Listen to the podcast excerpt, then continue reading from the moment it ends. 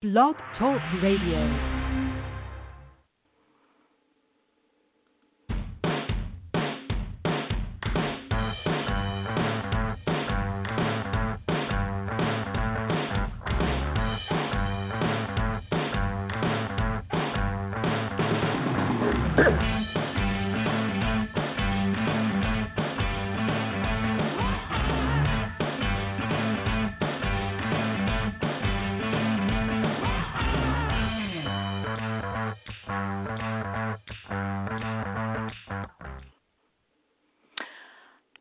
Hello, everybody, and welcome to our latest episode of Drive Through HR with one of our snackable HR episodes. Today is September 9th, 2020.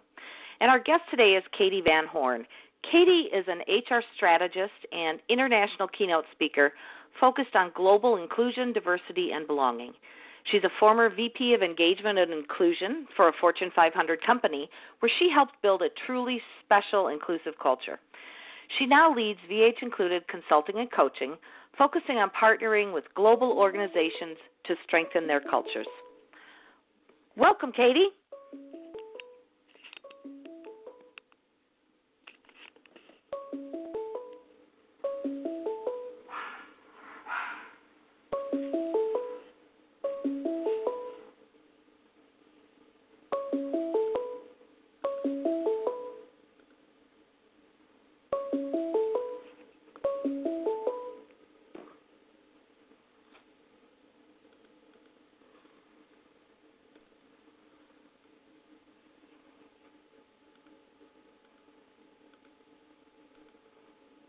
Media is putting us in a position where the the headlines that we're reading might be a little confusing, and so this will be a way for us to really understand what is said in this memo and how do we want to think about it. So the first thing is just the, the fact that a when you look at this overall, and the message that we heard is really around the president not wanting to have diversity and inclusion training.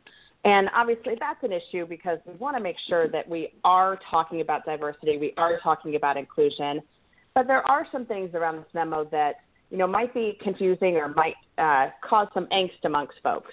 So the first one is just the, the comment that is made around the press reports that the, the required trainings that folks are being asked to attend talk about all white people contributing to racism or that everyone is benefiting from racism. And so I want to just talk through that a little bit. Robin's dogs have joined us. It looks, it sounds like.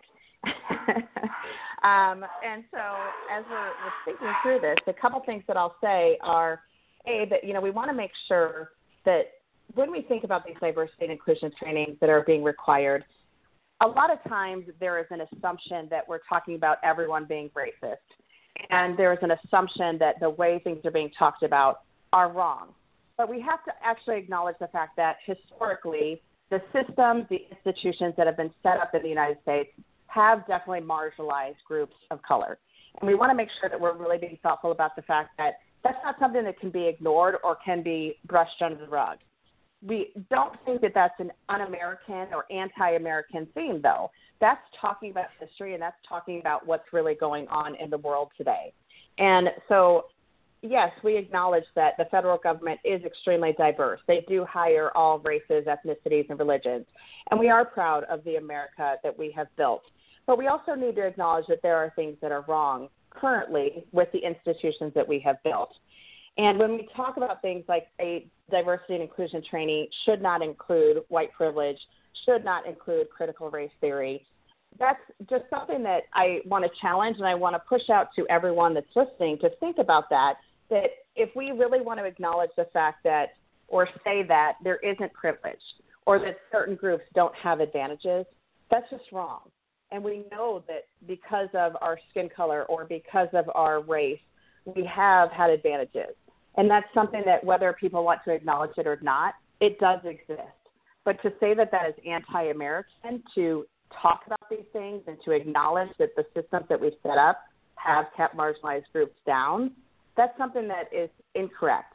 And so these trainings really should be focused, and I think have been focused on acknowledging what's wrong and acknowledging the systems that we put into place and thinking about how do we change those and how do we make them more inclusive. So, for the training and for the way that we want to think about this, is really as organizations are thinking about their own training, as organizations are thinking about how they talk about privileges, how they talk about the advantages that are given to certain groups, that's something that needs to be talked about in every organization, including the federal government. And when we talk about the fact that all of the things that we're seeing in the news almost daily contribute to this fact that yes, white privilege does exist. And yes, we do have issues within the government and within different organizations. So this is something that we just need to be talking about.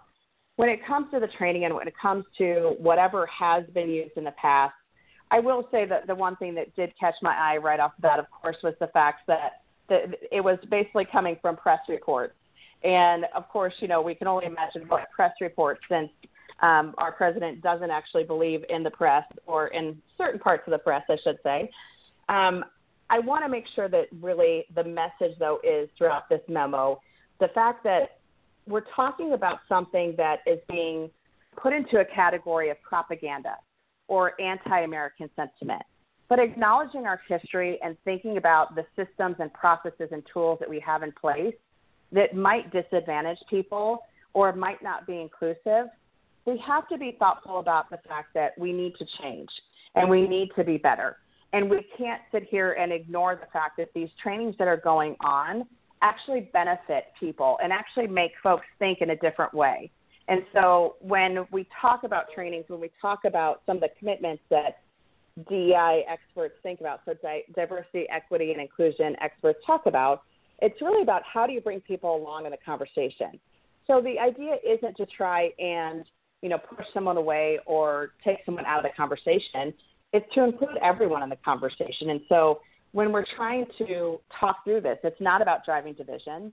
It's not about receiving training where some folks feel badly coming out of it, but we do have to acknowledge our own ownness of our whiteness and our own ability to change some of these things that we need to change. So we need to be proud of the America that we have built, but we also need to be thoughtful about the fact that things do need to change and we need to get better.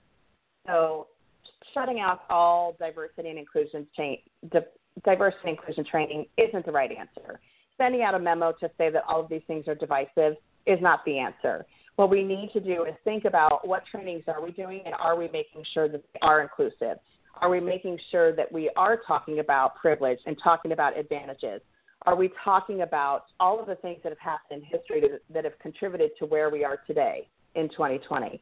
Are we talking about the things that each person owns in their own right around their own bias and around the way that they interpret certain things and their perspective on things.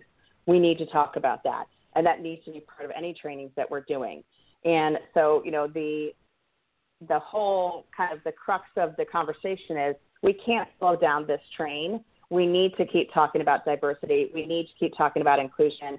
We need to keep talking about how do we create an equitable environment where everyone is able to succeed and how do we start breaking down the institutions that have made that not so in the in the past and continue to make it not so for that matter.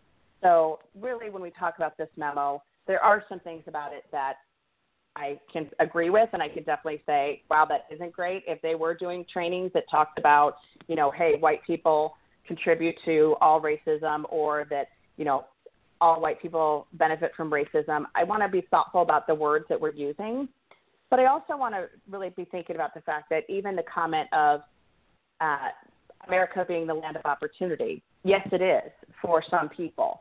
And there are things that need to change. So it is the land of opportunity for all. And also the, the comment around, you know, the belief that the most qualified person should receive the job.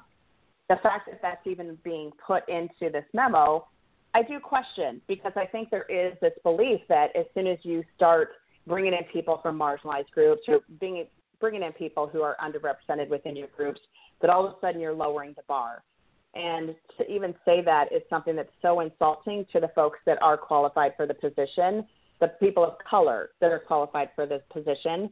There is not a situation where you're lowering the bar just because you're including people of color in the mix.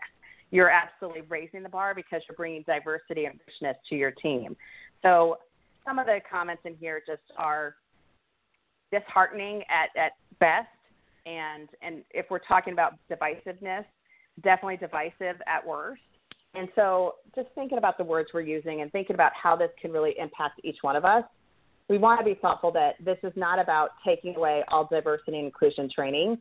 We need to be thoughtful that we keep, need to keep talking about things. We need to keep talking about how we can be better and how we can do better across the board, even within the government. So if you want to continue this conversation, would love to head over to Twitter. Um, you can find me at at Katee Bar Seven, and Katee is spelled K A T E E. I really appreciate everyone uh, listening, and would love to, like I said, continue the conversation on Twitter. Thanks so much for having me, Robin.